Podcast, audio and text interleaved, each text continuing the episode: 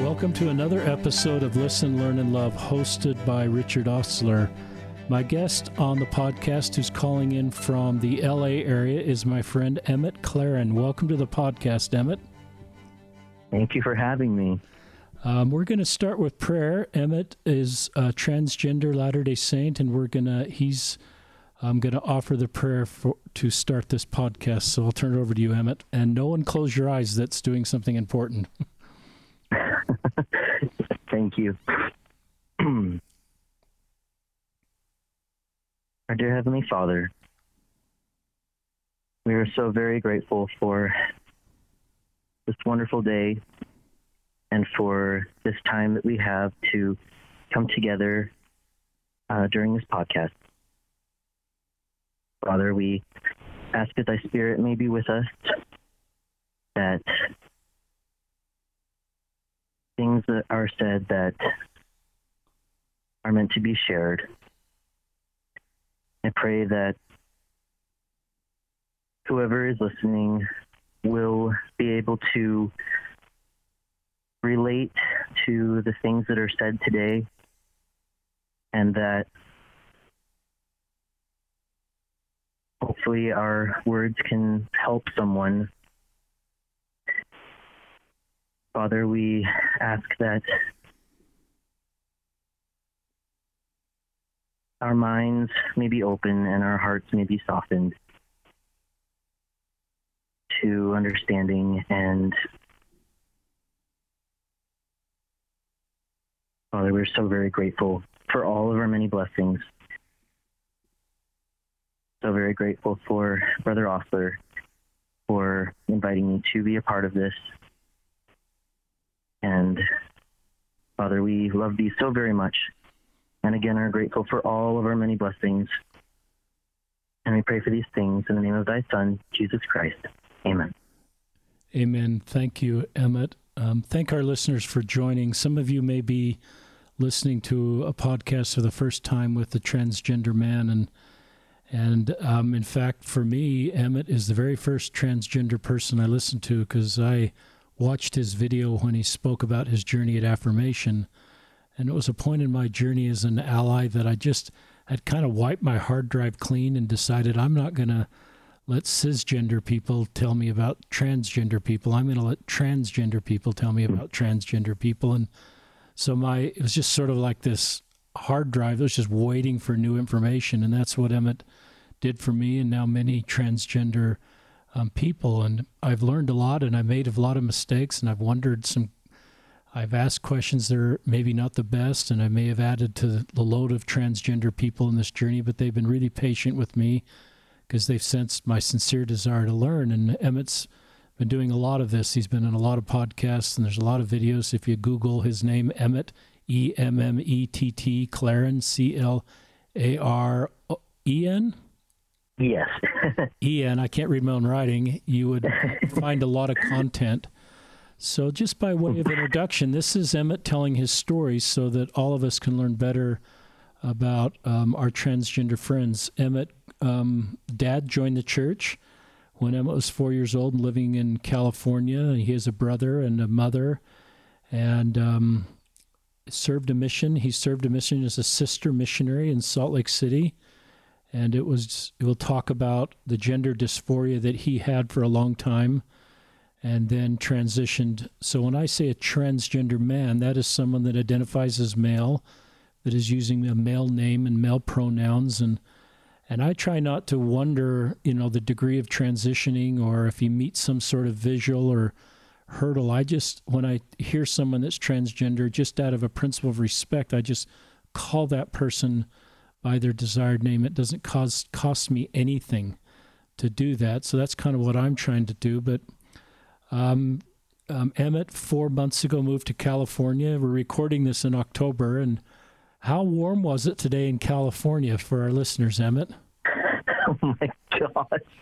I don't even want to know, but it's hot enough that I've been like sweating all day. I know it's like 85, 90, 95 degrees in Southern California. It's ridiculous. It's going to be November here pretty soon. It is kind of ridiculous. And um, Emmett's pursuing his dreams as an acting career, and I think that's awesome. And also has a job I'm catering at UCLA. But Emmett, welcome to the podcast. Thanks for being here. Oh, thank you so much. I really, really appreciate you asking me to be a part of this. Um, you know, you've you've always been so kind and respectful to not only me but also the trans community, and um, so I, I just felt super privileged when you asked. Well, thanks. Um, tell us, kind of start with, you know, your first. Just tell us your story with gender dysphoria when you kind of recognized that there was a mismatch or dysphoria or it was just uncomfortable. Kind of talk through your typical story you'd share to a new listener, and I'll just try to be quiet. no, you're good. um, yeah, so I I always knew um, from a very very young age that I was different. Um, I you know I wanted to do all the things that my my brother was doing. He was two years younger than me, and you know we would always uh, play games and everything that he did. I wanted to do every you know every character he played. I wanted to be a guy character too, and you know it. Um, I guess it may have seemed like a like a childhood phase. Um, but it, you know, we would we'd play these games, and I always asked him to call me a boy name. You know, today I'll be James, or today I'm I'm Michael, uh, or you know, he and he would go along with it, and he would call me boy names, and we'd play, and I'd just be like another dude, and we got older, and uh, it was just something I always wanted to play the dad. I always wanted to be a boy. Um, I always wanted my hair cut short. I didn't like my name uh, because it was very feminine, and um, I remember the times that I was like the happiest was when I got to wear boy clothes, uh, which was typically around like Halloween. Uh, and like when I was uh, five years old, I got to dress up as a boy for Halloween, and my mom drew a mustache on my face and pulled my hair back, and I got to wear my brother's clothes, and I was just so happy. And uh, I I tried to I wanted to do that like every single year. Um, and then you know, growing up, uh, I I hit puberty when I was 12, and my body started to change dramatically and in ways that were very, very, very uncomfortable uh, for me. I, I developed very wide hips and um, my breasts started to come in and I, I just I became extremely uncomfortable in my body. And I remember not wanting girls at school to know that I was a girl. So I used to like try and put two or three bras on at a time or wear hoodies to cover my chest because I just I didn't want them to see me developing into a woman. And going through my adolescent years was really difficult because I knew that I felt this way, that I felt like, you know, I I didn't feel right being in a girl's body. And also at the same time, I was also learning that I was attracted to women. And so it was two things, and I just felt like there was something wrong with me. And I didn't know how to talk to my parents uh, about it. You know, they, my parents are very conservative uh, Mormons, and um, I grew up in a very small town in Wisconsin, and it was also very conservative. And you just don't talk about this kind of stuff. So uh, when I got into high school, I just I got really depressed because I, you know, had these feelings for uh, for girls, and also I just I hated my body. I hated who I saw in the mirror. And when I was 14, I tried to take my life for the first time. And uh, we had just moved to Nebraska, and I my parents wanted to know what was going on, and I just blamed it on the moves that I wasn't making friends. You know, tried to come up with an excuse uh, because again, how how on earth was I going to talk to my parents about this?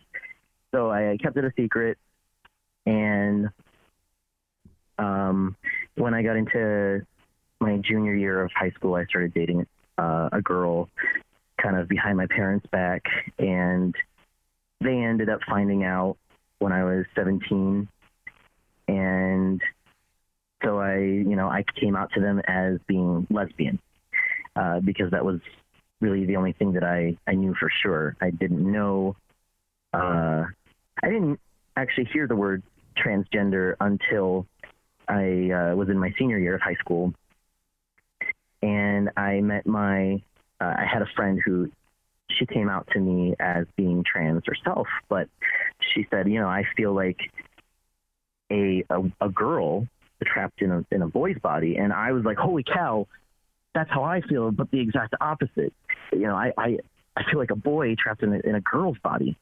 And uh, I wanted to, you know, dive into this and, and do more research, but I, I couldn't really Google this kind of stuff without my parents finding out. And they weren't super accepting of me even being, you know, a lesbian.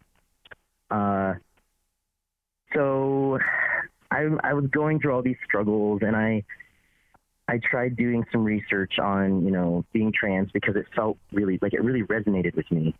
And uh, I ended up saying something to my parents about it uh, right before I left on my mission. um, and it did not, it was not received very well. So I kind of like took it back and was just like, ah, never mind, never mind, never mind. Um, yeah, no, I'm, I'm not, I'm not trans. Also, I'm not going to be a lesbian. I'm, I'm going to, you know, do the right thing, which, you know, in quotes, the right thing. And I decided to prepare for a mission. And I just wanted to feel accepted. I wanted to feel loved. I wanted to feel like I could make my parents proud of me. I didn't want them to be disappointed in me for being different. Um,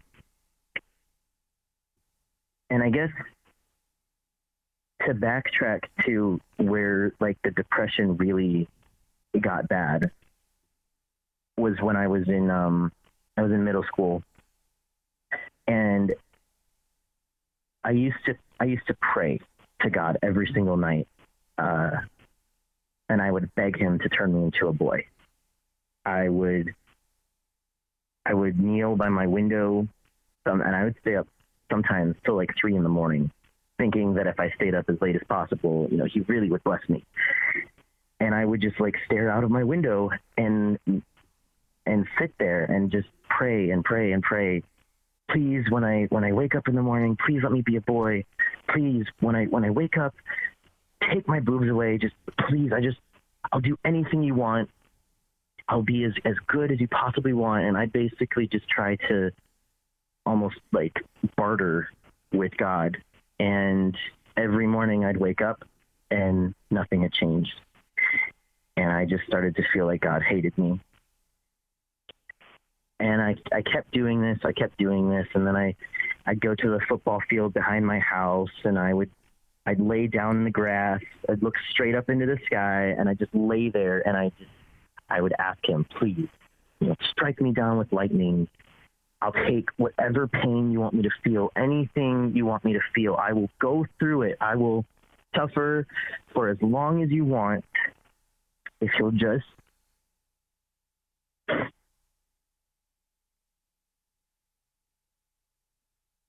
if you'll just turn me into a boy.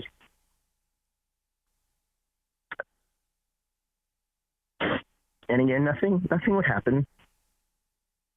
And that's when my depression really started because I felt like not only do I hate myself, but God hates me too. And uh, so to fast forward back to me preparing for my mission, I felt like if I served a mission, God would bless me and would make me normal, would take away my feelings of feeling like a boy in a girl's body, and also would make me attracted to men. And I also wanted to serve because I had a very strong testimony of the gospel. so I left on my mission uh, in uh, 2013, and I uh, served in Salt Lake City, Utah, for 18 months as a sister missionary. And the feelings did not go away. I was attracted to multiple companions and the multiple sister missionaries. I was so uncomfortable wearing a skirt or a dress every day. I didn't like being called sister. I always tried to cover up my chest with sweaters and layers because I hated I hated my chest. I hated my body. But I tried to do the best that I could and I tried to fit in and be accepted. And so, you know, I overcompensated with lots of makeup and I always did my hair and tried to be girly and feminine like my, my companions. And uh, about halfway through my mission, I ended up uh, coming out to my mission president as being attracted to women. And he was very kind and, and loving, but, you know, said not to, you know, we need to not act on those feelings and um, I got set up with a therapist on the mission, and we worked through a lot of stuff, which was really great. But I just became more and more depressed because the closer I got to the end of my mission, I started to realize like the next step for me is marriage to a man in the temple I will be a wife and a mother. I will have children, and that is my future. And it just felt so wrong to me. So I came home and I uh, prepared to go to BYU, Idaho. And when I got up there, I was doing everything right, everything by the book. I, I went to the temple weekly. I was in the Relief Society presidency. I was dating lots of boys, uh, just trying to do everything right.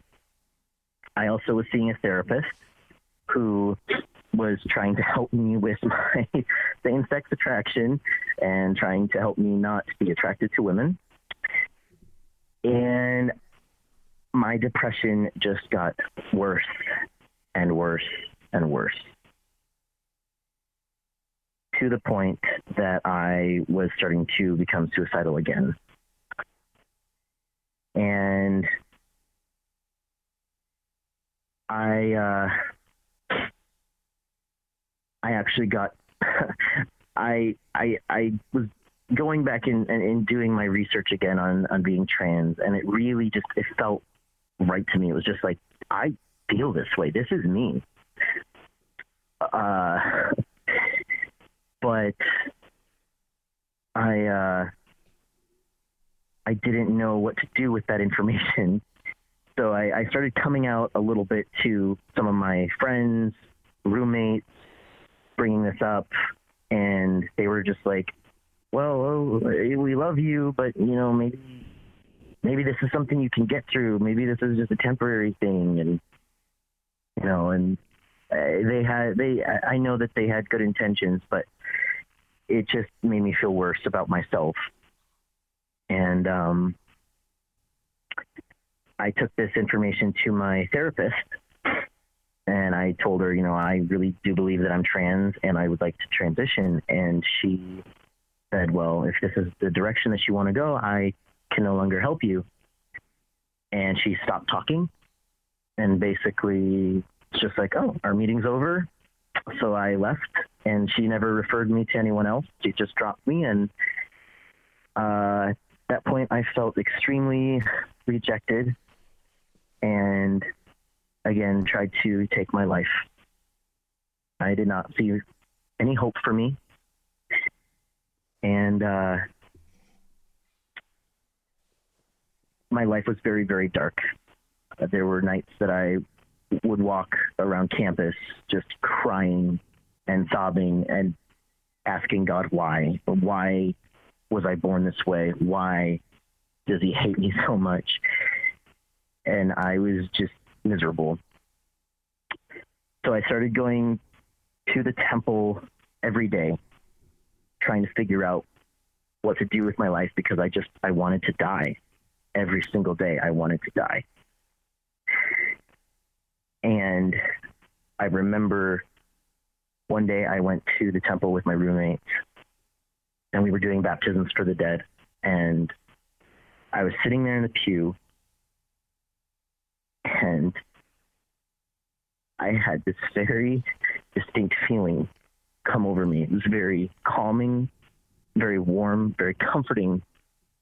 And this thought that came into my head was that my spirit is male and that I am God's son and that he loves me. And at that moment, I knew everything was going to be okay. God loved me. He did not hate me like I thought he did. But there was a reason for me being born in a female body. And uh, I remember when I was sitting there, I was just taking this all in, and my roommates were looking at me because all of a sudden I had this huge smile on my face, and I just was just overcome with so much joy. And they asked me, "Are are you okay?" And I was like, "I, I really am." And I I just had like this sense of purpose, like God knows who I am. Everything's going to be okay. So I decided to go to my bishop and come out to him as trans and also as being attracted to women. And he responded so well. It was shocking to me. He, uh, you know, we talked about my feelings and how I believe that I uh, that my spirit is male and that I'm trans and I was born in a female body for a reason, um, whatever reason that is. And he just read me the like the small section in the in the church handbook about what it says about trans people, and then he said, "Okay, well, you know, how about for the, next week you just just be yourself. Uh, you know, don't wear makeup, don't do your hair, dress how you want to dress, just be yourself, and we'll meet in a week and talk about it. So I I did that for a week. I just like put my hair in a beanie. I didn't wear makeup. I flattened my chest and just was very androgynous.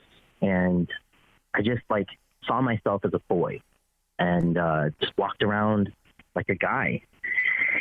And I came back a week later. And he's like, "How how'd you feel?" And I was just like, "I I felt amazing. I had no suicidal thoughts this week, and that was the first time in in months like that I finally was just like no suicidal thoughts."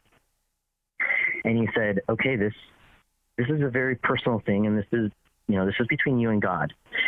Uh, and he suggested that the stake president come in and we have a meeting with him and so I met with the stake president, and the stake president suggested that we fast, all three of us, and then he would give me a blessing the following week.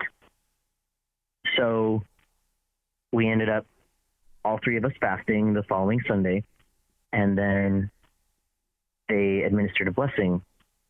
And I was expecting my stake president to say something along the lines of, you know, this is a phase, you'll get through it. This is a trial, you know, just be strong or something, something to the effect of, you know, don't transition. And he actually said, you will be guided to know what to do.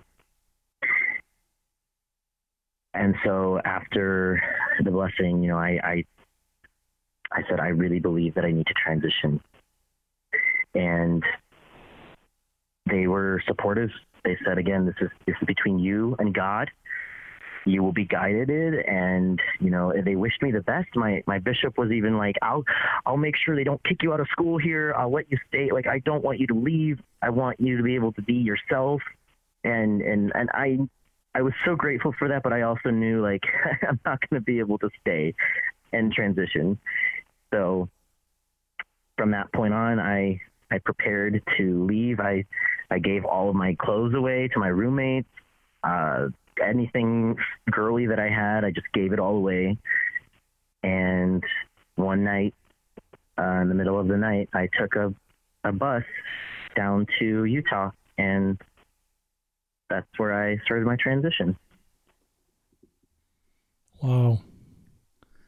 Um, thanks for sharing so much of that. I remember some of that story now, Emmett, um, that I saw in a video a few years ago, and um, I just, I, I, you know, the things that struck me and maybe some of our listeners is your emotional health. If I kind of go to your emotional health and how poor that was for so long, and how this wasn't just a short term gender dysphoria, but this long term feeling through multiple stages of your life mission, pre mission, post mission. Um, and then the feelings, the personal revelation you received. I just honor that. Um, I part of my belief about personal revelation is my personal revelation doesn't become yours, and I don't have a standing to judge your personal revelation. And so the way I just I love what your priesthood leaders do did. They probably recognize as you and we'll talk about this maybe in the podcast as you go through stages of transition it becomes harder to fully participate in the church and um, mm-hmm. I, I, recognize that too um, but they didn't make it about that they just seemed to make it about you know helping you make the very best decisions you could and keeping you connected with god and so I think those priesthood leaders did the right thing. And I think you did the right thing by having the courage to open up to them. And then I think I've always felt like um, a, this sort of the, you know, if we know it's true doctrine, then it brings blessings in our lives. So I look at your personal revelation you received, and it, it, you know, everything I have seen is that you're emotionally better off and more productive and happier and and so to me the you know, the fact that the gender dysphoria is ending or over as you transition, to me, that's, you know, a good for- tree can't bring forth bad fruit and a good, and the other mm-hmm. way around. And so I just see that your life is better off and I'm at peace with that. Um, talk about transitioning then. You come to Salt Lake City and sometimes, I'm not sure I got these three types of stages. There's kind of a social transition. I, I don't know if that's the right mm-hmm. word. That's a a name. There can be a legal transition and there can be a medical transition.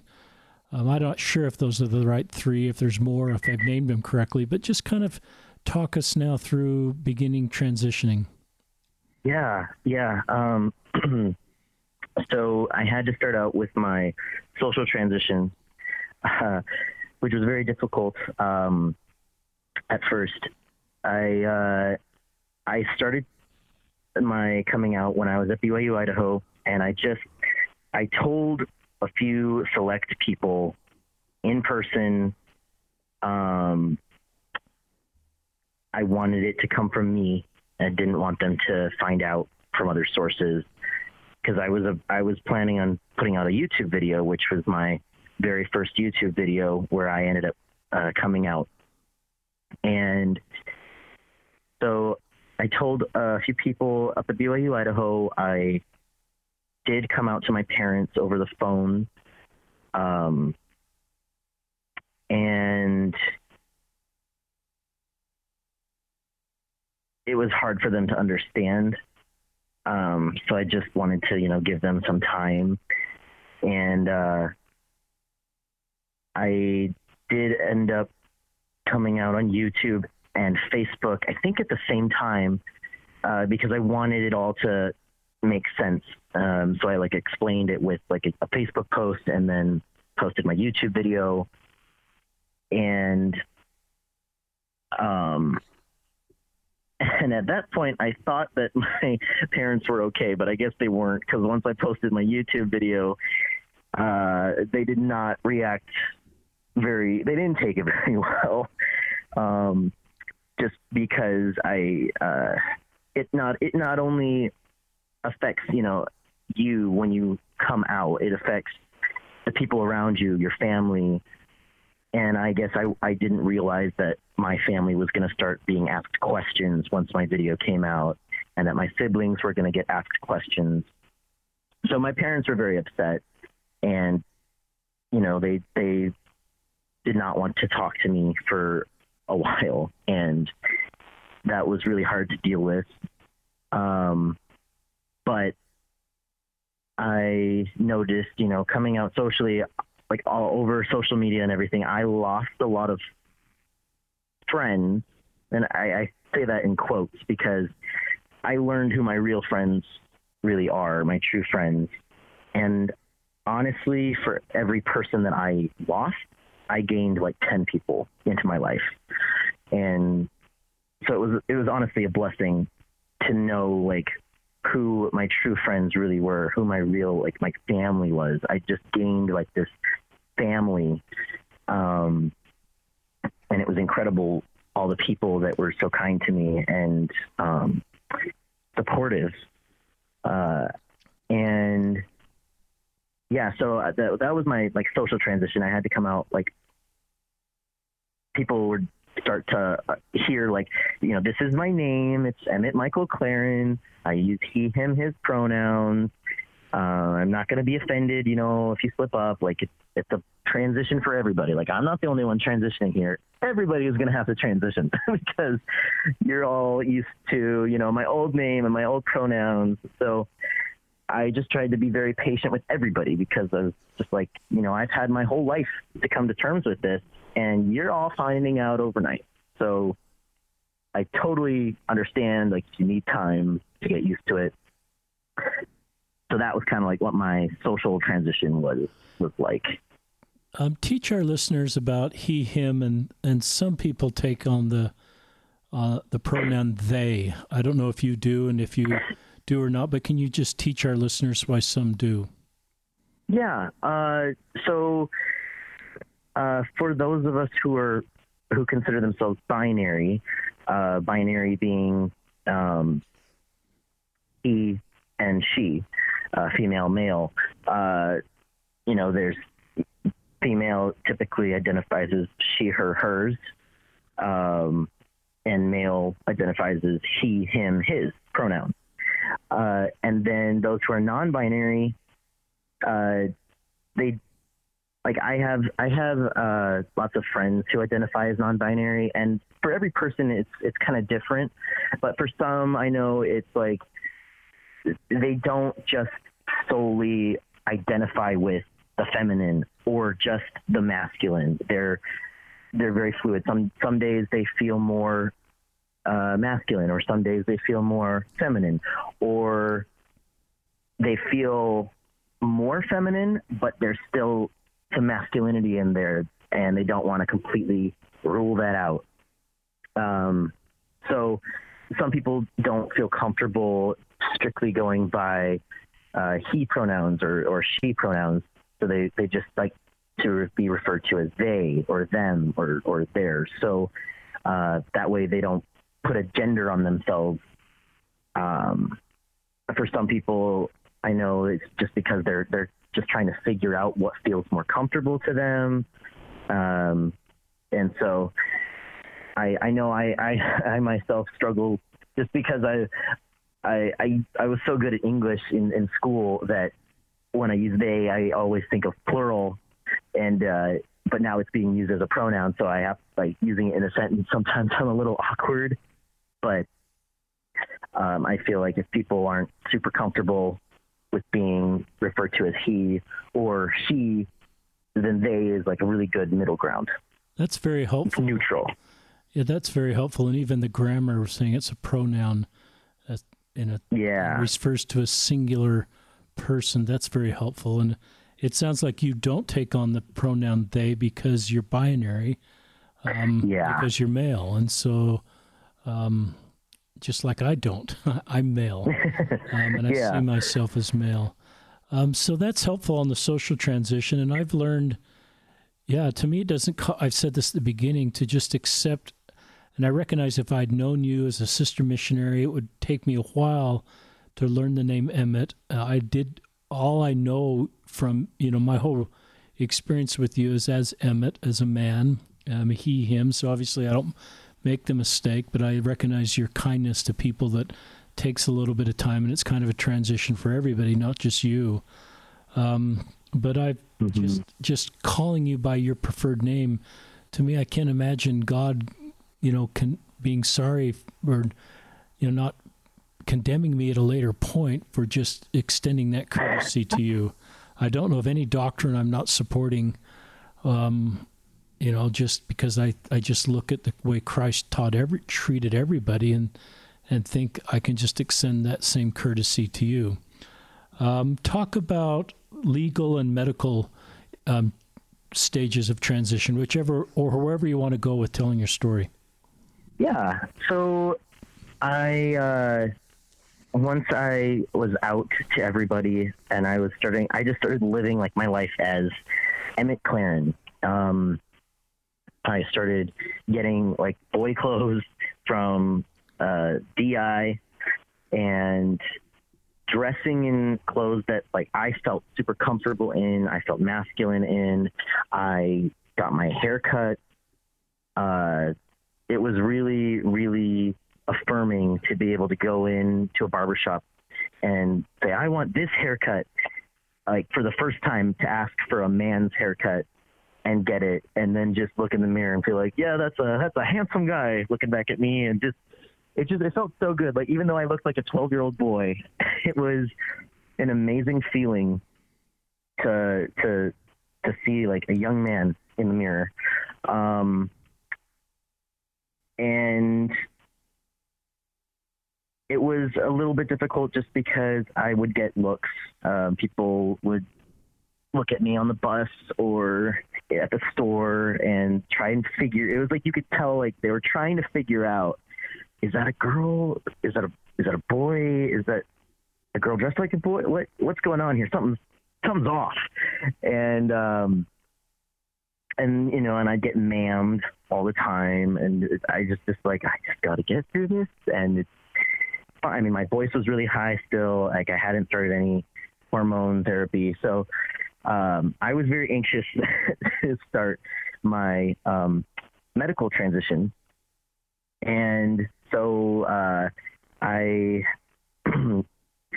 I met with a doctor who treated. She treats lots of of trans patients uh, in Salt Lake City, and um, I was able to go over everything with her and she explained to me like you know this is this is what's going to happen once you start hormones uh, and it's you know it's called uh, hrt which is hormone replacement therapy and for um, trans men like me uh, we take uh, testosterone as our uh, hormone uh, so I met with my doctor. She told me all of the like side effects, all of the permanent changes that would happen, and I just had to know exactly like what I was getting myself into. Um, and I absolutely 100% knew that this was this was right for me. And I even documented my first T shot, and I put that on YouTube as well.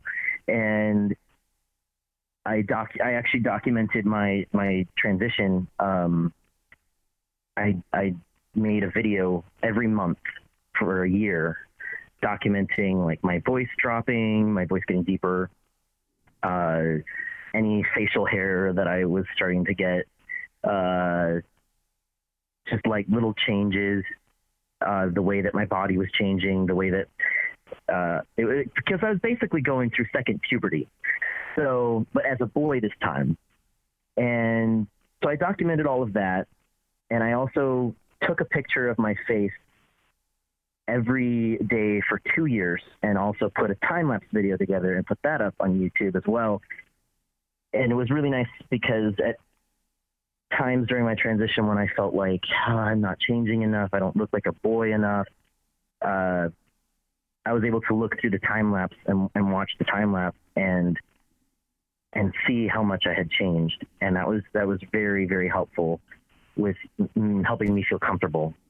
And um, yeah, so I started hormones and uh, and I also prepared for you know top surgery to have my breasts removed uh, because they I was wearing a binder and a binder is like a really really really thick tight tank top that compresses your chest and flattens it, and it's not good for you. Like it, it, it doesn't. I remember I had problems with breathing, and um, I hurt my ribs doing that.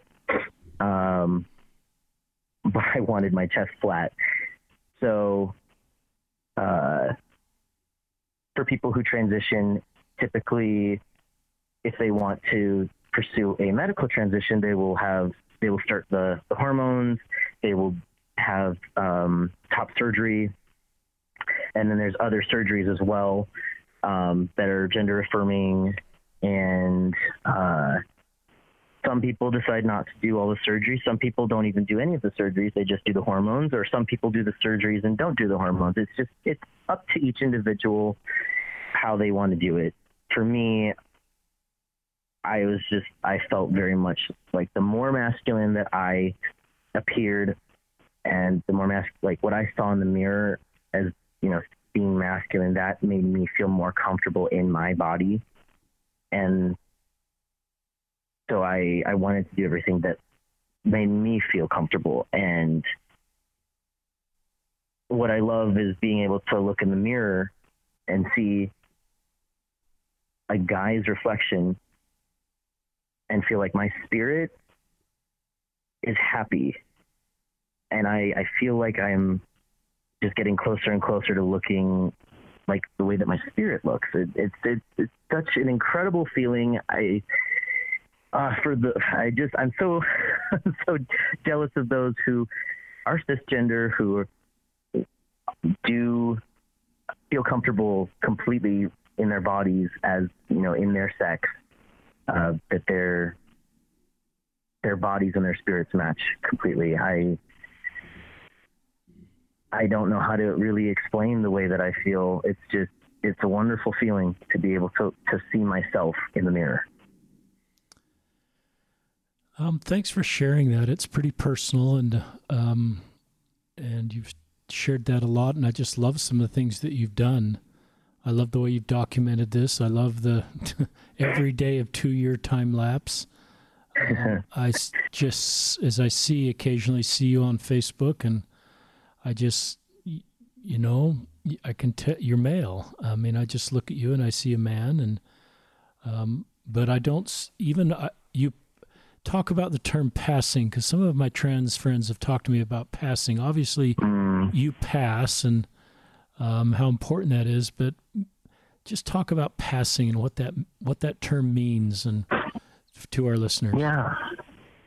Yeah, so passing basically is when a person who is trans uh, gets to a, a point in their transition where they present as their gender. Um, so, like for the longest time, I wasn't passing. Uh, my voice was very high. I my facial structure was very feminine. Everything about me was girl. And um, when I started my transition, I just looked like a girl in boy clothes. Um, and then I was able to, a few months into my transition, I could walk down the street wearing boy clothes, just presenting as myself, and everyone would just say, "Oh, that's a guy." So, um, yeah. Now I, I just, I'm. There are days where sometimes I forget I'm trans because I just, I don't think about it. Uh, I just see a guy when I look in the mirror. Uh, other people around me just see a guy. Most people that I know they don't know that I'm trans unless they look at my Instagram or because I'm very, very open about who I am on my Instagram page. That's where I'm the most active. And uh, yeah, people don't know that I'm trans until they like find my social media, my YouTube videos, they Google me. They they don't know unless I tell them, and even when I tell people, they don't believe me. Like I have to somehow like I have to prove it because they don't they don't believe me, which is it is such a blessing and such a privilege to be able to pass. Uh, so, and again, that's just one of the many things that I, I just don't take it for granted to be able to to look in the mirror and see a, a guy looking back at me. Um, how long did it take until most you passed most of the time? Well, I want to say because I feel like it started around three months. People just thought I was like very young, like a very young boy, um, going through puberty. But I think around six months is when I felt like I really was just like, yeah, I'm just a guy, and no one, no one thinks anything of it. Yeah, and I just recognize all, all trans people are on a different um, journey to pass in a different time frame, and and sometimes yeah. I'll meet someone like you that's later that I you're right you would pass I wouldn't even know you're trans, and sometimes I meet someone early um, that's more obvious they're trans, but I try not.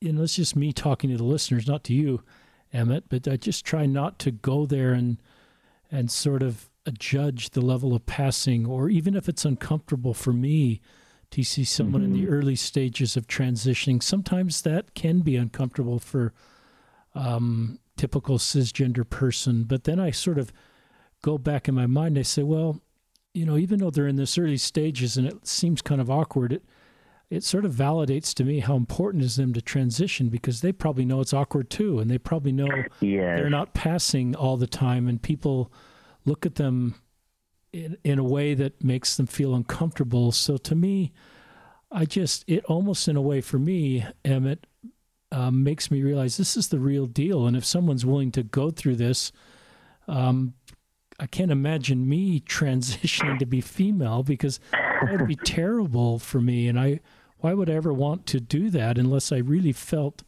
this long term gender dysphoria and was choosing between suicide and depression and or transitioning and having people look at me kind of funny, but knowing that that was better than the alternative. So that's just kind of how I processed it. And I try to be uh, really kind as I see everybody and not try to. And there's probably people I see that aren't transitioning that for whatever reason they look like they might be. and I'm mm-hmm. just trying to see everybody as Heavenly Father's child that's worthy of my love and friendship and support. And we're all just kind of on a journey together. Um, yeah. Is any is all that okay, or do you have any uh, clear, correction or additional information to add? Um, let's see. I think. Uh, I, yeah, I, I agree with what you were saying earlier.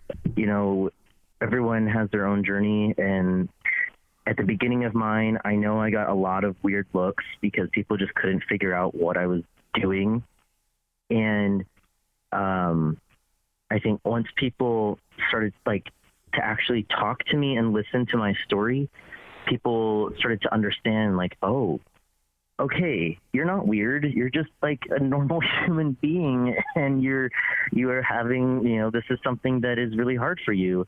And again to to go along with what you were saying about um, how hard it is, you know, to transition and why would anyone just do that if they weren't, you know, if this wasn't real, uh, like like I said, I lost a lot of people. I lost a lot of friends, and not only did I lose them, I had people who I thought were my friends, who when I came out attacked me verbally and sent me really just disgusting, terrible messages. People who were from my mission, people who I I known for years, people that I thought were my real true friends, talked about me behind my back uh, and just and then I, you know, I I got you know the nasty comments on my YouTube videos and terrible messages from people. And when like Fox News came out and all the other articles started coming out, terrible, terrible comments. They always say never read the comments, but I did, and I shouldn't have, um, because there were just so many negative there was there were so many negative comments and, and people can just be so cruel um, and and then to have you know my parents not taking it uh, the greatest at first and uh, having the having people look at me weird and and not want to talk to me or think that I'm some sort of creep or that I'm weird. Um, being just in these uncomfortable, awkward situations all the time. Uh, before I started my legal transition, where you know I'd be at work and my legal name before I transitioned like would come up, and people be like, "Oh, why? What? What? What is this name? Is what? What's this girl name?" And and just all of those awkward, uncomfortable situations. All of that is just like, and then on top of all of that, how much money it costs to to do hormones and surgeries and the legal changes to change your name and your gender marker and everything. It's like, why on earth would a person go through all of this if it wasn't real? I struggled a lot at the beginning of my transition. It was so hard. But the thing that really helped me get through all of that was I knew that God knows who I am I felt that confirmation. I received that confirmation in the temple. So I know he knows who I am. That is all that matters. And for the most part, once I received that confirmation, it was like all of the negative comments, they just kind of bounced off. And now I'm, you know, I'm four years into my transition and I have heard pretty much everything in the book. Nothing, I don't take anything personally. Um, but the, I guess the most important thing is just like when you know who you are and when you know that God knows who you are, nothing else matters. And that to me was that was what got me through all of the hate. It, it still gets me through. Um, just like people being afraid of what they don't understand. That's very helpful. Talk about your current relationship with your parents. Oh, it is so good. Um, you know, I never thought that my parents would ever call me Emmett. I never thought that they would use my my pronouns. Um, and I'm actually I'm the oldest of seven kids. Um, but my brother, who is two years younger than me, he uh, at one point told me that he would never never uh, use my pronouns uh, or call me Emmett when I first came out, and now my family is just it's they're so supportive. My my parents, you know, refer to me as their son, and uh, my dad always introduces me to people. You know, this is my son Emmett, and and um, my uh, my siblings have told me that you know, they feel like, you know, you've always been our brother. It just feels weird to even think of you as anything but our brother. And, uh, and my brother, he, you know, he, um, does use my name and my pronouns and his, he now, uh, he has a son. And so he always refers to me as Uncle Emmett. So that means a lot to me. And, um, even this, this past year, I had a really good conversation with my dad, and he's just said, you know, yeah, it's taken us some time to get used to it because for t- 21 years you were our daughter, uh, and it was this totally caught us by surprise. Um, and but he, you know, he he was like, but you know, I'm the more I see you as Emmett, uh, and how happy I see you, I, I, it's getting easier for me. It's getting easier for me to, to call you by your name and use your male pronouns. And uh, you know, you're my son. And and uh, I never thought that I'd hear those kinds of things come out of my dad's mouth. And he's told me that he's proud of me. And uh, my parents and I, we we have a much stronger relationship than than we did even before my transition when I was in high school. Like we're I, I'm so grateful for them, and and I love them so much, and I'm I'm just grateful that I have parents who do love me and accept me as their son because I know a lot of trans people who whose parents don't, and it's very very sad and unfortunate. You're how old are you, Emmett? Twenty. I am 25. So this is roughly four years your parents have been on this road. Yes. What? Yeah. What advice do you have? And your parents are LDS, active LDS, I believe. What advice do you have for LDS parents of transgender children? So there's no manual for what to do when your child comes out as trans. Um, what I can say is there are lots of parents out there who do have trans kids, and they're you know on Facebook in these groups, part of Affirmation, Mama Dragons. Um, there's lots of groups out there, so there is lots of support. There are more parents out there with trans kids than you would think, actually. Um, but also, I guess I'd just say, please just listen to your child and believe them. And I know, like, I, when I came out to my parents, I had to put myself in their shoes. I knew that it was not going to do anybody any good if I started demanding that they use my name and and they use my pronouns, and if they don't, then you know they're lost, and I'm not going to speak to them. And I'm I, I I did not take that approach at all. I knew it was going to be a transition for my parents as well, because again, I've had my whole life to come to terms with this. I've had my whole life to deal with this.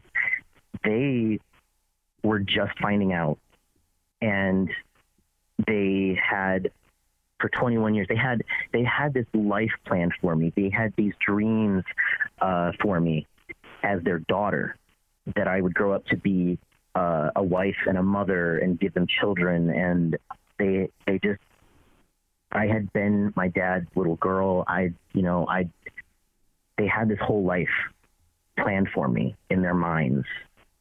And i took it away from them basically and said i'm sorry but really I'm your son. And so they they needed I had to give them time to to mourn the loss of a daughter, to grieve, you know, the loss of their daughter and to to let her go. And then to just be patient with them and eventually come to realize, okay, we don't have a daughter anymore, but we do have a son. And there are new dreams and aspirations that we have for him now. And I think what really helped was that they saw that when I when I started my transition, I was so happy, and they see me now four years later, and they're just like, they can see how visibly happy I am, how much my transition has changed me, how it has saved my life, and all of the good things that I am doing with my life since I've transitioned. So that's honestly, I, I think one of the most important things is to just listen to your child because their their mental health and their emotional well being is so important. And if they are not feeling comfortable in their bodies, they, they need to be believed. Um, because I I tell people when they're when they're like, I just I can't understand how you can feel the way that you do. How how do you how does how do you feel like you don't fit in your body? You don't match your body. And I tell them, like I'll say to men, um, okay, well, why don't you you know imagine you you went to bed and the next morning you woke up and you had boobs. Like how would you feel? And they were like oh oh i would feel gross that would just not feel right. And i was like that's a, yeah that's exactly how i felt like every day waking up with breasts. And it was just like this is not you should not be here. This is this is not me. And so when i try and i feel like everyone needs to try and and see things from each other's perspectives. And um and if your child comes out to you as trans it is more than okay for you to take time to deal with it it is more than okay for you to, to say, look, I need some some time. I need I, I need some time to think. I need some time to process. I you know, I, I, I don't know if I can use your name and pronouns right now, but I I just need to think. But please be kind to them. And even if it's hard, like for my parents at first, it was hard for them to switch from she pronouns to he pronouns. So instead of switching to those pronouns, they would just use like neutral, like they, or they wouldn't even use pronouns at all because they just they didn't want to mess up, but they also didn't want to like they just weren't comfortable with it yet. So we didn't even use pronouns when I first came out. Um, and sometimes like if you can't if you can't use their their name, their preferred name, uh, quite yet, nicknames are great or just abbreviations uh, I know some people couldn't get used to calling me Emmett, so they just called me E for a while. Um, you know, try and I, I, it's going to be hard for everybody, but try and come up with uh, a common common ground, something that you both can agree on, so that you're both at least somewhat happy. Uh, but again, it's you have you have the right to to mourn and to process I hope that helps. That's very helpful. And um, just to comment on transitioning, and I try not to, you know, there's top surgery and bottom surgery. So I, I'm not going to ask Emmett in this podcast or even privately about the medical surgery he may have not, may or may not have had. It doesn't matter to me. Uh, it doesn't make him more trans or less trans. I just accept Emmett as a transgender man. Um, and maybe, and so I would encourage most of us not to sort of go there.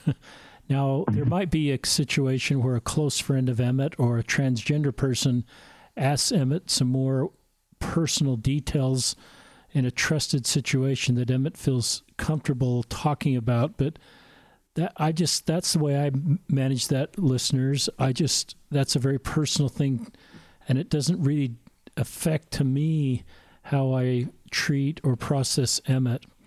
Um, so I try to train my mind not to go there. And so we won't go there in this podcast. um, I wanted to ask about, you know, I, what would you say to someone, and I know you've heard this, I'm not making something up new, that this is just a sign of the last days and Satan is confusing people. So this is, you're because of Satan's influence, and I believe he's real and wants to destroy us, Emmett, that he has confused you. And you are under the influence of Satan, and that's why you're trans. I'm sure you've, I'm sure I'm not saying something you haven't heard before. And how would you answer that? I have heard that so many times.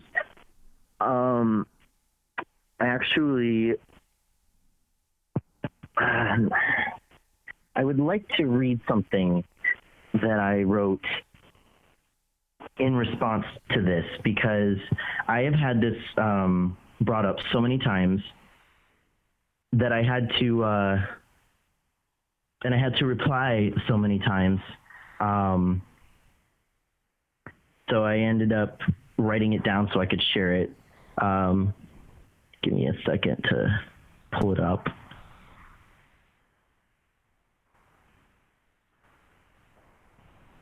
And uh, can you still hear me? Yes. Okay, good. All right. So a lot of times I get people telling me that um, I'm confused or that I've been deceived or they'll quote the family proclamation to the world to me and try to use it against me. Um, and when I tell people that I actually do support the family proclamation to the world, people are like, "What?" So um, this is this is what I believe. Um, I believe that gender is an eternal characteristic. I was a male spirit before this life. I came to earth in a female body for a reason. And I will be male after this life and for eternity. Why? The fall, the imperfections of the world. God does not make mistakes, but he allows imperfections to happen. My spirit is perfect my body is not. I needed to wear glasses because my eyes didn't function properly. Now I don't need them because I've, I've had LASIK. Growing up, I used to uh, I used to need an inhaler when my lungs failed to work. This human vessel that carries my spirit is imperfect. I don't believe God made me transgender. I believe I was born this way. He allowed it to happen. I believe something physical happened in the womb. The imperfections of this physical world are why I was born the way that I am. and that's what I believe. God is perfect. He doesn't make mistakes. I truly believe that. So then, why does He allow our bodies to be flawed? Why are some people born blind? And why do some people's lungs not work without the help of an inhaler or oxygen machine? Why are people born without limbs? And why do people have seizures and other ailments?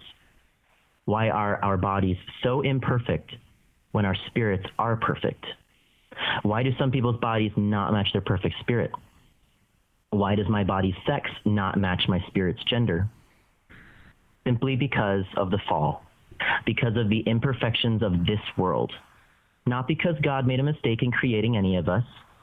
We are all given our own trials, and we are also given tools, medicines, treatments, etc., to be able to handle them. So, in summary, yes, gender is an eternal characteristic, and my gender has been and always will be male. Our spirits are perfect, our bodies are imperfect, and my male spirit was born into a female body for a reason. And a lot of people ask me if uh, if I like still have a testimony of the gospel. A lot of people ask like it was it was actually really funny when I first came out. Everyone just assumed that oh you don't have a testimony anymore. Oh you you don't believe in God anymore. Oh you must be a heathen. All these things, and I was just like whoa whoa whoa whoa whoa whoa. Me coming out as trans does not change any of that. It does not change my personality. It does not change my beliefs. It does. I've been trans my whole life. I'm just coming out and saying it. I still have a very strong relationship with God, with my Heavenly Father. I talk to Him every day. And everything that I have done in my life, I have done with Him by my side. I love my Savior, Jesus Christ. I have a very strong testimony of the gospel of Jesus Christ. There are many things that I believe I served a mission and and when you serve a mission, there are just there are things that you can't deny, and there are things that I know to be true that I will never, ever deny.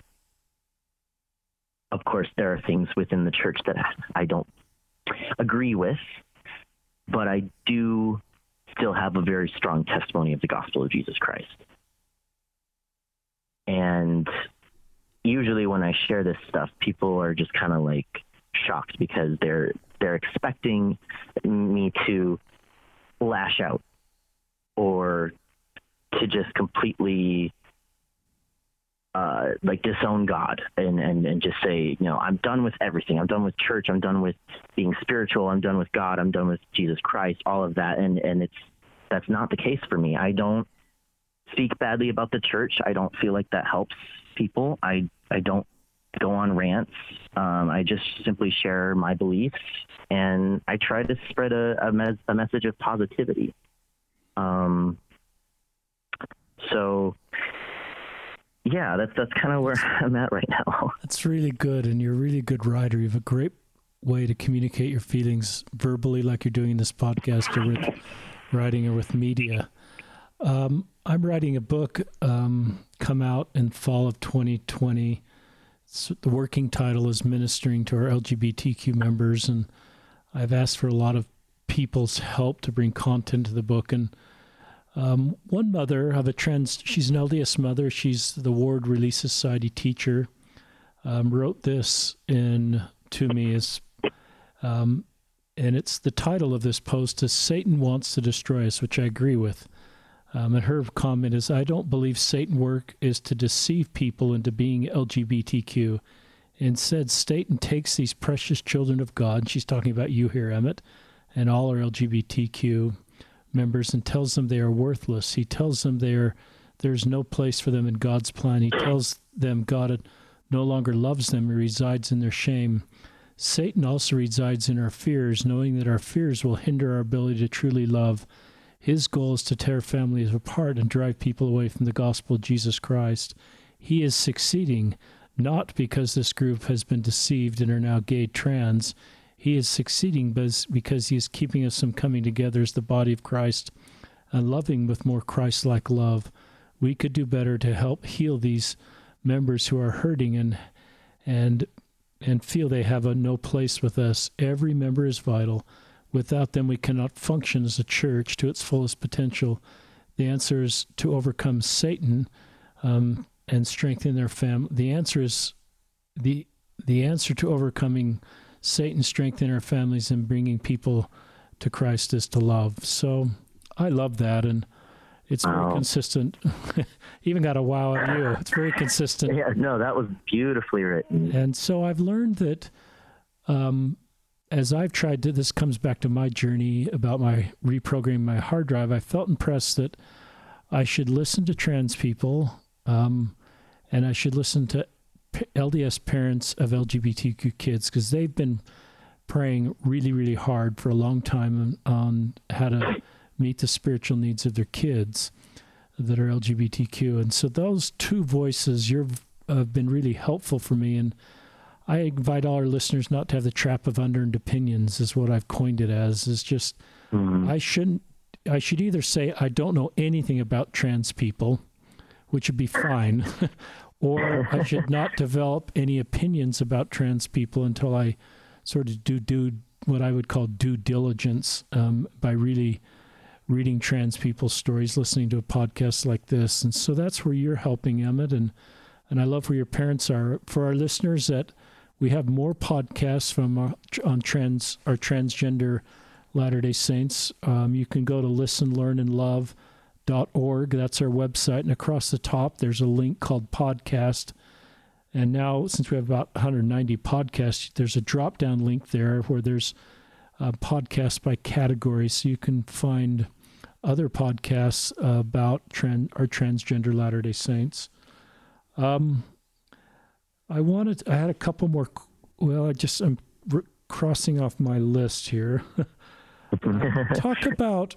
Um, you know, I, am not. I used to be a YSA bishop, and I'm not anymore. Um, for our listeners, I think they know I'm an active member of the church and support our leaders and our doctrine and not advocating for any changes. I just think we can do better to minister to our LGBTQ members. But so I don't have access to the handbook anymore, and maybe you don't either. I guess you don't, but you may just be. Where where's the church sort of draw a line in um, all these stages of transition? I I believe the the top and bottom surgeries um, a no no um, as far as the handbook. I can't but can you confirm that? Can you just tell our listeners if you want to? So, and maybe you don't want to speak for the church because neither of us are are church leaders. You know, so actually, um, I uh, and I I did talk about this on one of my recent, actually, my most recent YouTube video, um, and it's it's called my positive experience with the Mormon Church. I I had a very I've had a very positive experience with the church um, throughout my transition. And uh, I, through my transition, I was very open with all of my bishops. I came out to them as trans. I told them my story. I uh, went by the book with everything that I did in my transition because I did not want to be excommunicated or disciplined. And so I was allowed to start testosterone. One of my bishops gave me permission to to start hormone therapy. Uh, I was allowed to come to church in a suit and a tie. I was allowed to be called Brother Claren. I was allowed to attend priesthood. I uh, I was allowed to have top surgery. Um, basically where the line was drawn was uh, I did so I went to one of my stake presidents um, and asked him about changing my my legal name in the church records and and my gender marker as well and he was able to change my legal name because I had gotten it legally changed on my driver's license and all of that so in church records, my name is Emmett Michael Claren, but he was not able to change my gender. So in church records, it still says that I'm female. And I asked him if there was any way for me to be able to change that. And uh, he ended up contacting like church headquarters to see what we could do, uh, to see if like I needed to be rebaptized with un- like under my new name or what. And they told him like, no, mm, it's not. That's not going to work. Uh, it, it basically just said there's there's no option really right now. We're like they're still still trying to figure out how to handle like the trans situation. So I was not allowed to change my gender marker. And also, I was not allowed to hold the priesthood. I I did have a few bishops who said to me, you know, if I if I could if I could give you the priesthood, I would, because you're you're worthy. Uh, but I cannot hold the priesthood because in church records I am still seen as a female. Uh, and then the only other thing that would like be grounds for discipline is if I were to have bottom surgery. Um, because according to the church handbook, I could be disciplined. It's not like a guarantee, but it is cause for disciplinary action. So yeah, that's that's basically where it's at. Like I've been able to do everything in my transition, all of my surgeries, uh, and not be disciplined. Um, and I, I, I, I know it's also there's a thing of bishop roulette. You know, it's up to your bishop. I know a lot of trans people who have had bishops who won't even let them start hormones. Um, and then other bishops, of course, are very, very affirming. So it kind of depends who your bishop is. Uh, but I, I always just tried to be very authentic and open, and I let myself be very vulnerable when I was meeting with them, just to let them see, you know, who I am, and uh, I feel very, very blessed. Thanks for sharing that. Um, it's very helpful yeah. for me, and um, I love the way you've been open with these bishops and stake presidents, and you've kind of been trying to figure out this together because it is uncharted water. And I recognize the handbook does not have a set answer on everything. And then it does come down sometimes to local leaders and their interpretation. And sometimes, as the trans community knows that's listening, you get different interpretations from different bishops. And, and that can be a little unsettling. You wish there were more consistency and I just yeah. frame it up. We've got more work to do. I'll let the general councils of the church be in charge of that. Um, I don't sort of have standing there to say how this should work and what more we should do, but I, I do feel like um, in Corinthians 12 that the body of Christ, that all, every member is needed, including our trans members, and they have unique gifts and contributions to the body of Christ. And I hope um, that we're able to do a better job of meeting the spiritual needs of our trans members, not only for them, but so that they they can be part of our community to help us do better. Um, that's you know, and I I sometimes call the nice tidy box. If I can explain away you being trans by some other thing like uh, all these different things that maybe try to explain this away, it it may keep life for me in a nice tidy box, but and then I don't have to minister to you. I don't have to sort of step into the space of the dissonance that might come from recognizing that a trans experience is pretty authentic and real. Because if I go there, then I recognize I have a stewardship responsibility to bear mourn and comfort as part of my baptism covenant. So that's one of the journeys for me is if I could just dismiss this away to you being confused by the water you drank in Minnesota at age four, and that's why you're trans, then that makes everything I, I it's kind of makes everything nice and tidy for me and but if i recognize this is really an authentic thing then it, it shifts my responsibility for you and i think more of our members are doing that and recognizing that you know you're a brother um, and we have responsibility to minister to you so i this is kind of a complicated beautiful story but you're one of my heroes Oh, and you need to hear you're that. one of mine.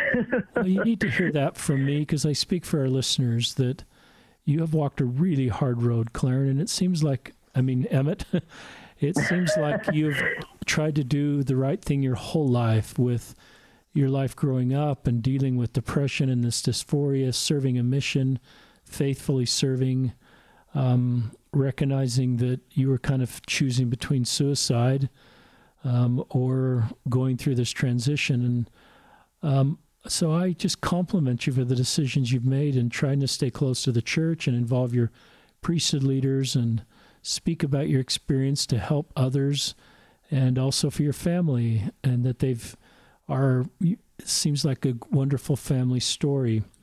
I also recognize that you'd call yourself straight now. We before the podcast I asked Emmett if he's interested in girls or boys and he's interested in girls and since he's male that makes you straight. Is that correct? Yes. Yes. so I didn't understand that. I had to ask somebody how that all worked, but just so our listeners understand. So Emmett being a transgender man, that's you'd first talk about where someone's you know gender identity is. Um, I'm male. Emmett's male. We're both attracted to women, so we're both straight. Um, and so that's kind of the way that works. I think is that true for most transgender people? Is that how they process it? Yeah, yeah. If if, if that's how they identify, then yes. So there's a lot of there's so there's because sexual orientation and gender identity are two completely different things. So you can have straight trans men, you can have gay trans men, you can have lesbian trans women and straight trans women. Just like you can have straight cisgender women and, and, and lesbian cisgender women. It's it so it, and I, I I guess a lot of there's there's people who didn't know that that was like possible that oh yeah, you can have a, a straight trans man and a gay trans man. You can have a bi trans man. You know, all of these because sexual attraction is not yeah uh, gender identity. And so that's very helpful. And it was confusing to me at first. So if there's listeners that are kind of scratching their head, that's okay. You're still listening to the podcast and trying to learn.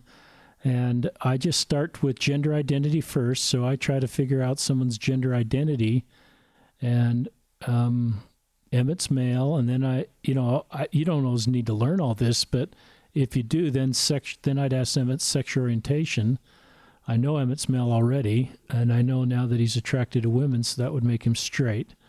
And you're right, a transgender man, his gender identity first, could be attracted to men, and that would make him gay, just like you said. So mm-hmm. um, I thought I had to Google cisgender finally about three years ago, Emmett, because I recognized it was a word I didn't even understand. So I went and typed in cisgender in a Google search engine, and and that realize that's the opposite of being trans, and so that's just part of my journey.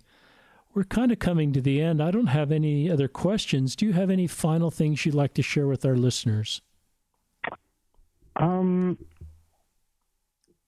And one of the things is we don't you know, one of the things that any LDS LGBTQ person sometimes becomes the poster child for how this works. Mm-hmm. So sometimes our celibate um, gay men, we kind of we even make sometimes church videos about them, or our celibate gay women, and and we sort of make them the poster child for the LGBTQ LDS experience. And I think I'm always nervous about doing that. I think every story is different and every journey is different, and not everybody that's celibate is are going to be able to stay celibate, and not everybody that's currently active will always be able to stay active in the church. So I've wanted this podcast to sort of bring all these stories, but not use them in a way that I think it can give vision to other people on how to walk this path, but I never want one story to be used against somebody and say, this is how you do the LGBTQ experience. Do it like Emmett or do it like this person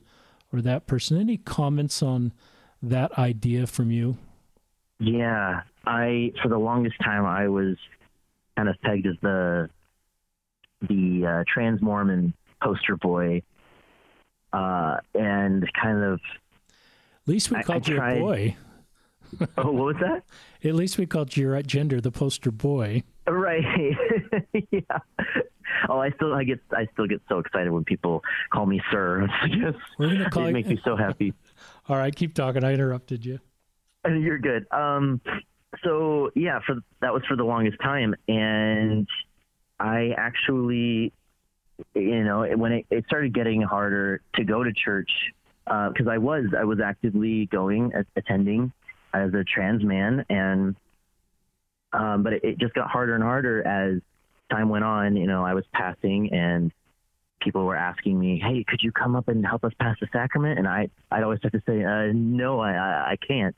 Uh, and I'd, I'd have to say, like, uh, I, I don't have the priesthood, or some, or just I can't. And then, you know, their eyebrows would be raised, and they'd be wondering, "Oh, why, why, why can't he pass the sacrament? Why doesn't he have the priesthood? What did he do?" You know, and and so people would talk about me and try and figure out what I did or, you know, why I don't have the priesthood. And, it, you know, it would come out that I was trans and I just felt really uncomfortable in church.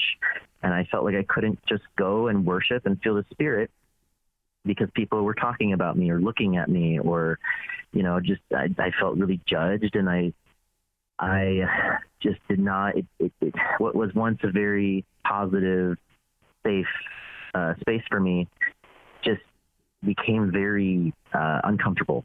And so I really wanted to stop going, but I kept going because I was trying to, you know, give hope to other trans men and other trans people within the church. I was trying to be a good example and show them that yes, you can still go to church, you know, and you can be yourself and you can feel the spirit and be welcomed into a ward. And uh, and I so I let myself be very uncomfortable for many months uh, so that I could give hope to other people.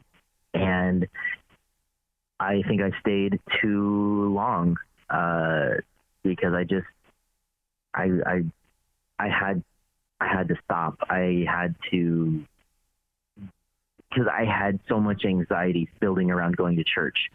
So, uh, but I again I didn't want to because I felt like I needed to be an example for other people, and so I think it's important that we realize that people's journeys are always changing, and that's okay.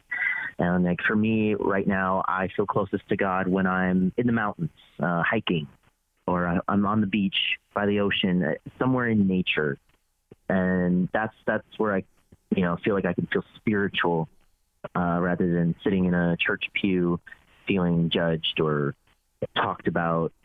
Um, but I, you know, I do want to go back because I really miss it. I, I miss a sense of community. I miss feeling the spirit in church. I miss the messages and the lessons. I, I, I really miss it. Uh, you know, I was I grew up in the church, and so I would like to go back, but you know, I think that it's just we have to be okay with people people going through these different trails and paths in their stories. And sometimes uh, sometimes people leave sometimes people come back sometimes people don't come back. And that's that's okay because everyone is, you know, tr- we're all trying to make it in this big, this big blue world, and I feel like we just need to support each other, no matter, no matter where our journeys take us.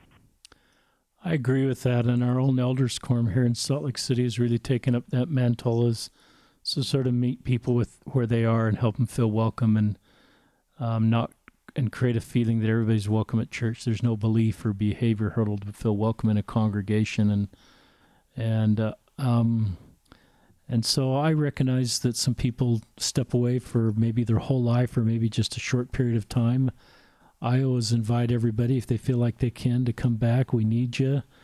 Um, but I honor your journey, and my role in your life isn't going to change if you're in or out. We're all the same human family. And in fact, I love to really like to stay close to people that have stepped away not from an agenda standpoint to bring them back, but just to be close to them so I can continue to be their friend. And and yes, yeah, some of those people sometimes open up with maybe just like you kind of did there. I where you there's some yearnings within you to stay and be a part of the body of Christ and but you recognize it just doesn't completely work with for you right now as a transgender man as you've illustrated. So I hope we can do better.